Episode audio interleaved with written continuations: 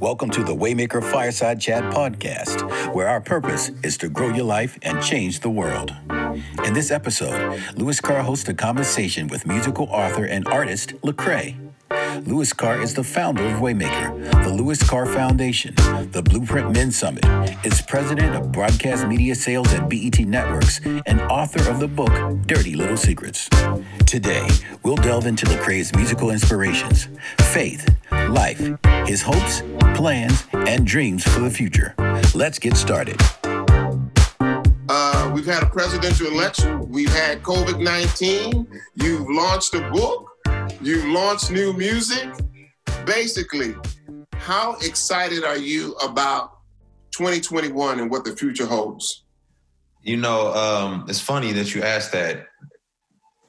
I, I don't think that uh, that you know trials and and and circumstances care about what year it is, but at the same time, a new year means means you get two new things. You get new choices and new chances. And so I'm I'm excited about the opportunity to make new choices, and I'm excited about the opportunity for new chances. And so I, I look forward to it. So how's the music and the book doing? Oh man, uh, the music on on a musical note, today I just found out that uh, a couple of, of songs were nominated for Grammys, so that's a blessing. You know, that's a that's a big deal. yeah, that's incredible, and uh, the book is doing phenomenal.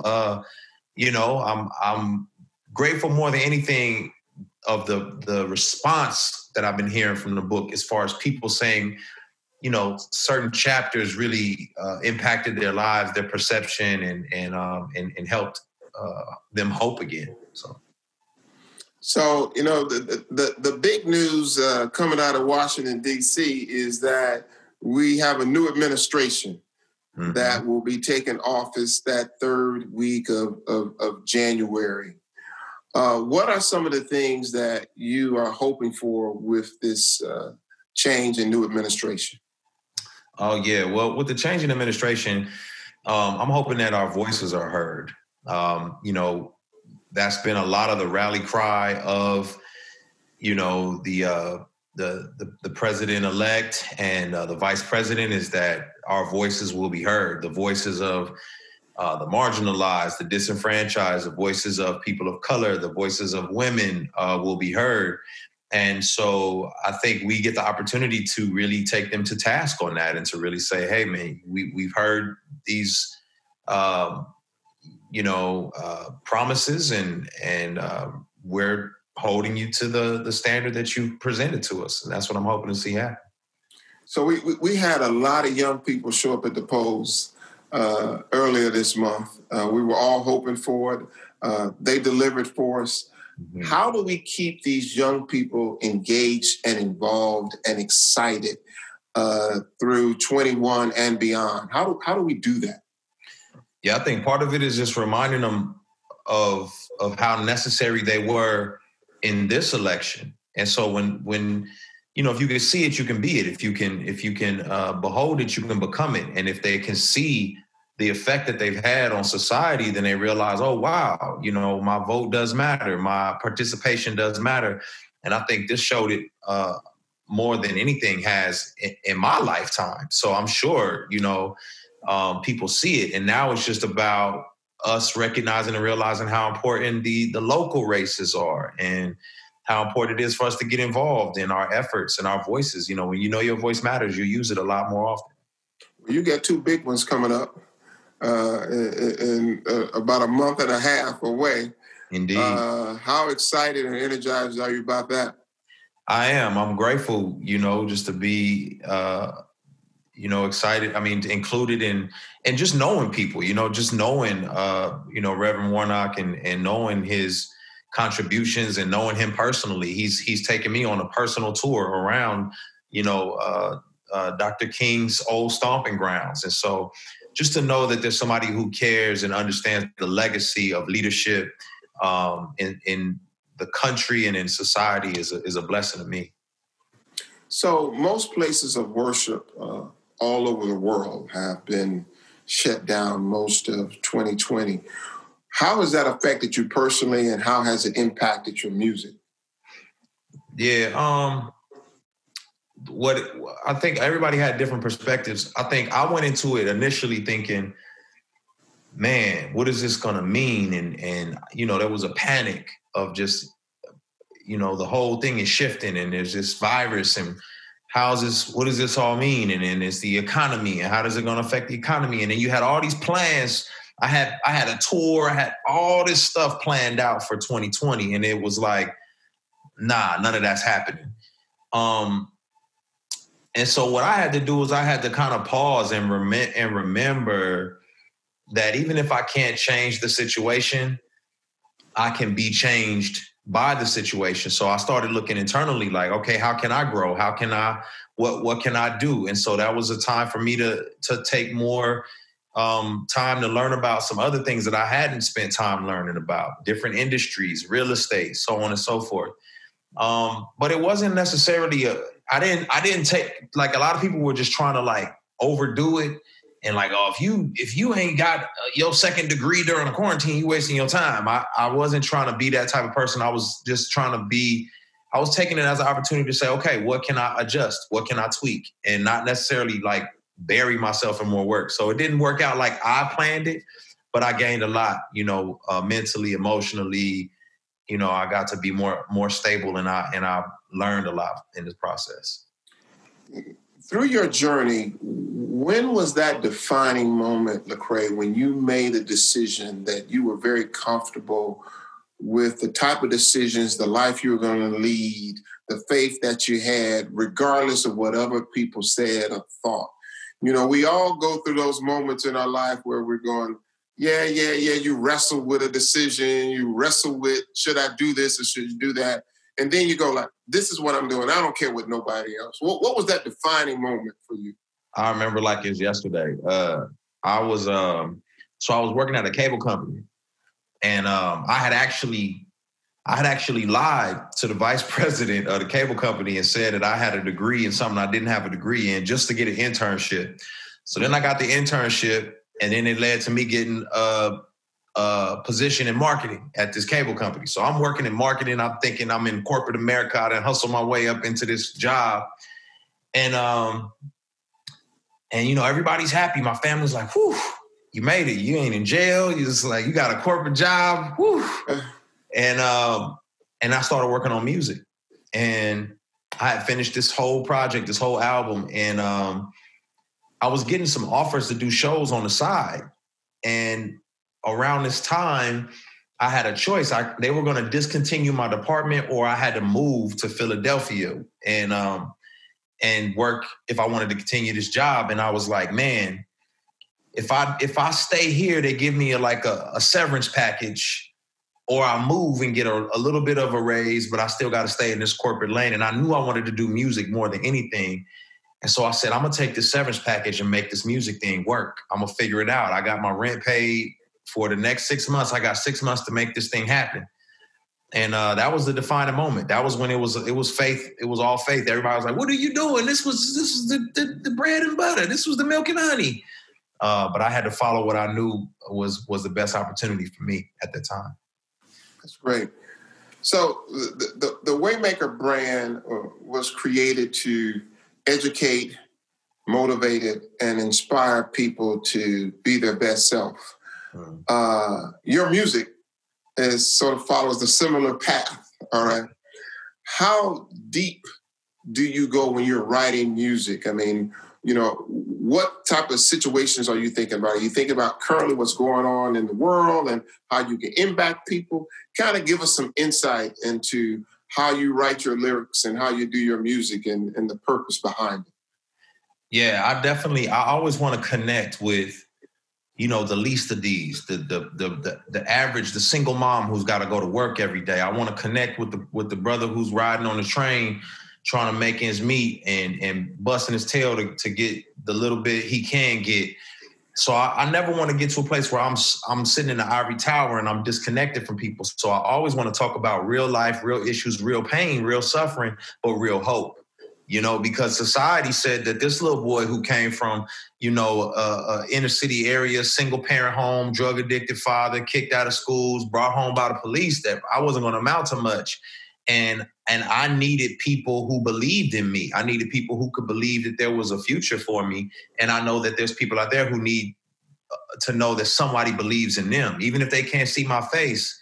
I want them to know I believe I believe it's possible for you, and so I'm writing for you. I'm writing to give you a hope, you know, uh, that you know a way will be made for you. So, who were the waymakers in your life? I mean, when you when you look back, uh, we were talking earlier. I told you I had 19, and people said, "Well, how you know it's 19?"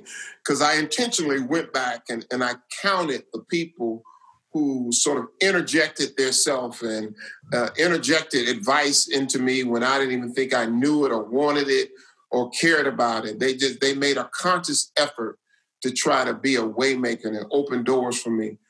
Who are some of those people in your life that you think back and and and usually, Lecrae, you always wonder why did they do that? Mm-hmm. You, you, know, you go, I, I didn't ask. Uh, why do they care so much? Mm. Who are the people in your life that sort of impacted you in that way that you'll never forget? Yeah, I think um, the first person that comes to mind. I mean, outside of my mother, my grandmother, of course, you, I know why they did it. Um, but outside of them, uh, first person that comes to mind is uh, is really my um, my fourth grade teacher. You know, Miss Wolf, and Miss mm-hmm. Wolf. I, I, I could have been seen as a disruptive, rambunctious child, but she said I'm. She she figured out I was bored, and she said, "Oh, you might have some some gifting, and if we put you in a special class that challenges you in some different ways." Then maybe we'll get the most out of you. And then that's how it came to be found out that I had a gift in the arts and she would be behind me, pushing me to to get involved in the creative processes of things. And and you know, I would have never explored those things were it not for her. So excuse me, I think of Miss Miss Wolf of, of course, and then um um I think honestly, you know, of Kirk Franklin he's been a huge waymaker for me uh, because in what I do, there's not a forerunner. There's nobody who has done it and and could tell me how to do this thing. um, and Kirk just took it upon himself to say, "Hey, let me reach out to you. What you got questions? Do you understand this? Do you understand that? Let me tell you about this." And and what do you think about this? And he just took it upon himself to be a big brother to me for no reason. I, I had nothing to offer this man, you know, nothing at all. But uh, he sought to help me understand the music industry a little bit better and to understand, um, you know, that I had I, I, I was a pioneer and, and it was going to be rough. And, uh, mm-hmm. and so that that was a that was massive for me. Who, who was that waymaker that encouraged you to to to, to write a book? I, I remember sitting on a plane myself and I was sitting next to this guy, and everybody who got on the, on the plane, Lecrae knew who he was. All right, they were like, uh, "Can you sign an autograph?" And I'm going like trying to read his signature to figure out who he is. So when the plane took off, I said, I, I need to apologize. I said, clearly everybody on this plane knows who you are except me. Uh, so can you tell me? And he said, uh, My name is Harvey Mackay. I wrote the book Swimming with the Sharks, and it turned into a movie, blah, blah, blah. So we kind of laughed and joked. And then he turned to me and he said, "And uh, when is your book coming out?" And I said, wow. "I don't, I don't have a book. I, I don't write." he said, "Why are you being so selfish?" I said, "What do you mean by that?" He said, "Every person has a story that at least one person on the planet can connect to and interested in, and you can change that one person's life. So don't be so selfish. Share mm-hmm. your journey." I'll never forget that. That's the reason I wrote a book. So who was that person that sort of jogged your mind and said, "Hey, write a book, tell your story"? Yeah, um, you wrote, you wrote, you wrote a couple. actually, my um, my aunt Kathy, she she used to do our family newsletter. So she just took it upon herself to do a newsletter for our our, our entire family, and uh, she was really good at writing. And um, you know, she was a little overwhelmed with work and some other things. And she asked, you know, if I could help out a little bit. And um, and she was like, no, you're you you can write. You should write. Like, you know, just based off of the songs and this and this, like, you need to write. Like I see a book in your future. And I was like, really? You know, and I I never really considered it.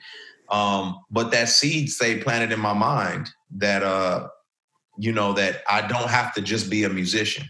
That uh, you know, my my creative outlet and my abilities can be used in, in a lot of different ways. And so that was probably, you know, the initial seed that that took place. So, so you, you, you talked about Kirk Franklin on your new album. You you have a collaboration with John Legend. Yeah. Uh, tell us who else you, you, want to collaborate with as as you look towards 2021 and beyond. If it's possible, my favorite artist, favorite living artist of, of right now is Lauryn Hill. Miss oh, wow. specifically, yes, Miss okay. Lauryn Hill.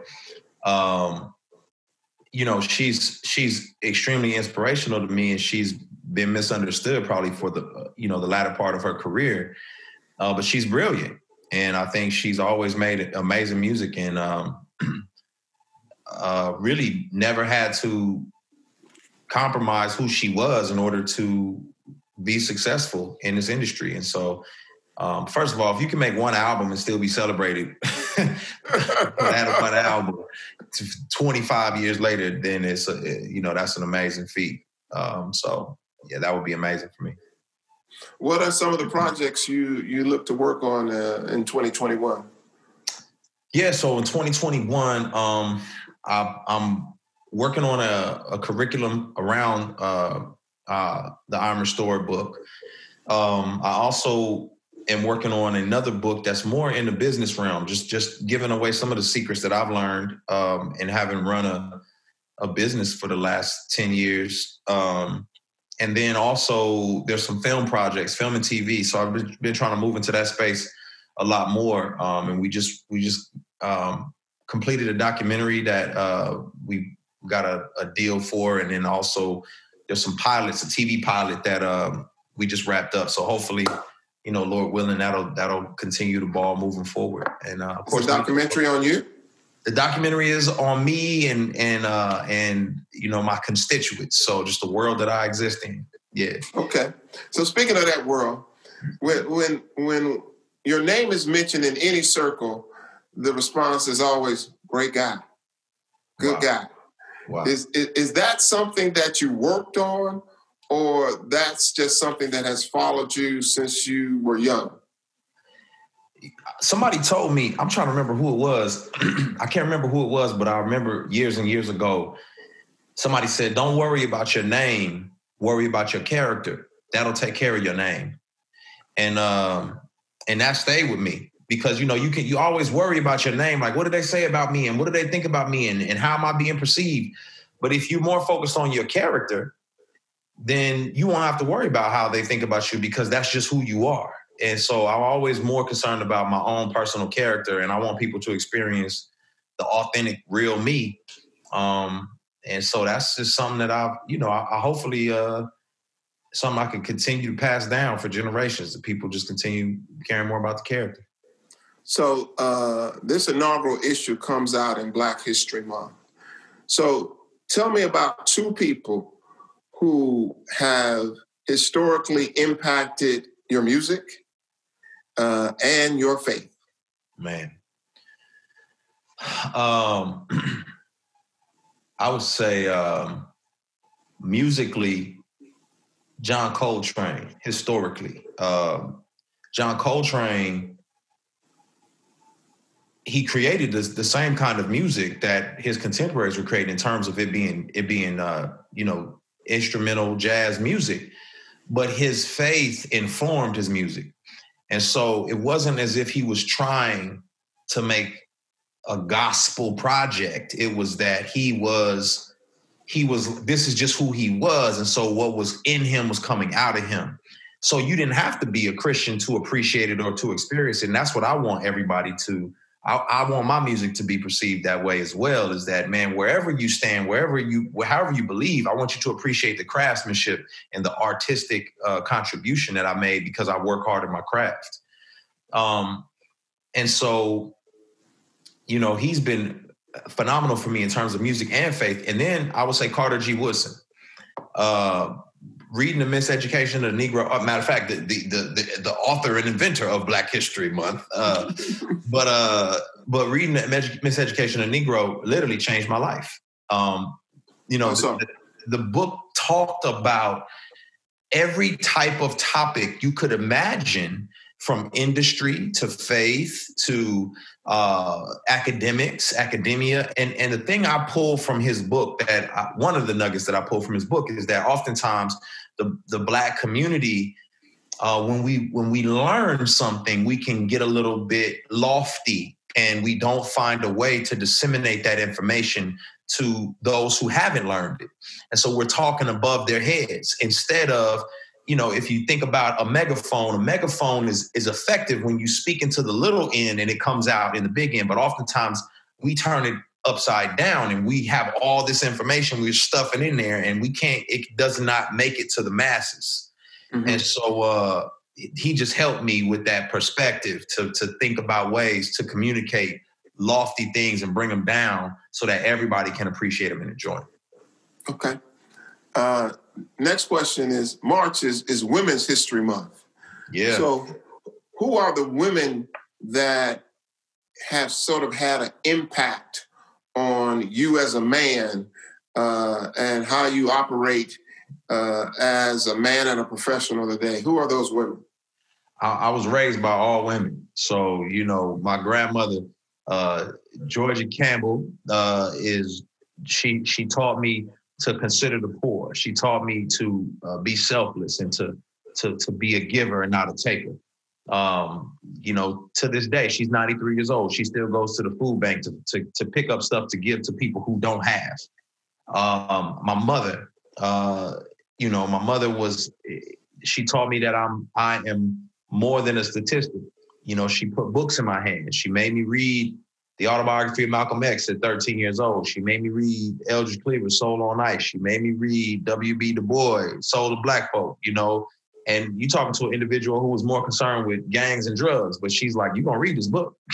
so, um, just brilliant. And, and my aunt Teresa, uh, who sent me postcards from Tokyo and helped me see that we could go beyond our our, our street corners and our neighborhoods. And so, you know, those women changed my life and Im- impacted me greatly. I wouldn't be where I'm at without them.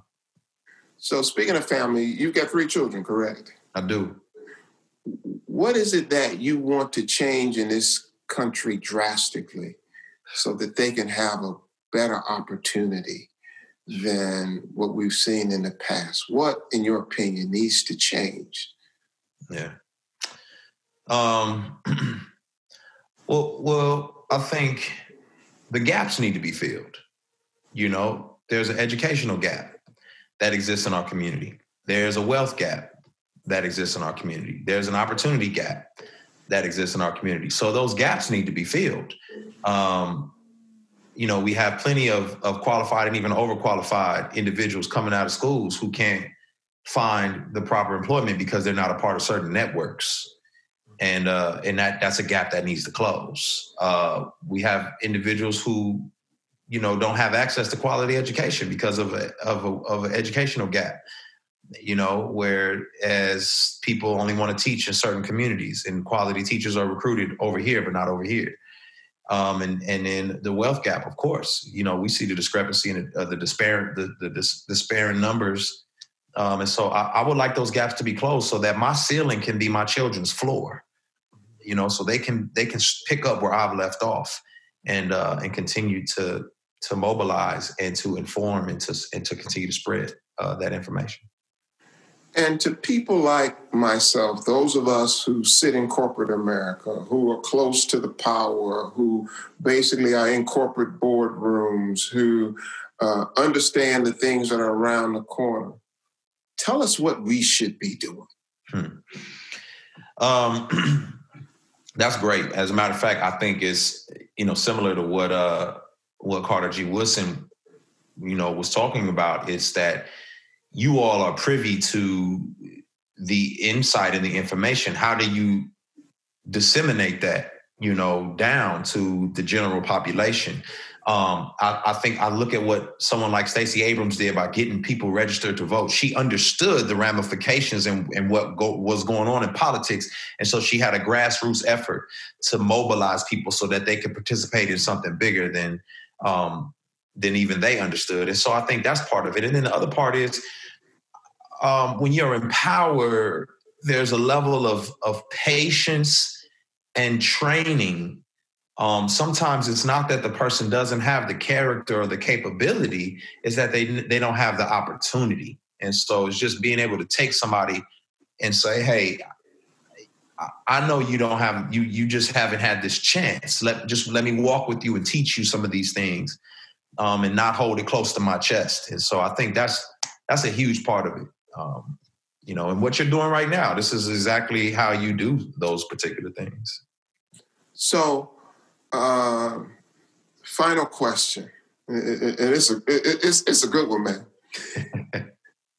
if you had the opportunity to have a dinner with any icon, dead or alive, who are the three which you want to have dinner with? Any three icons, dead or alive?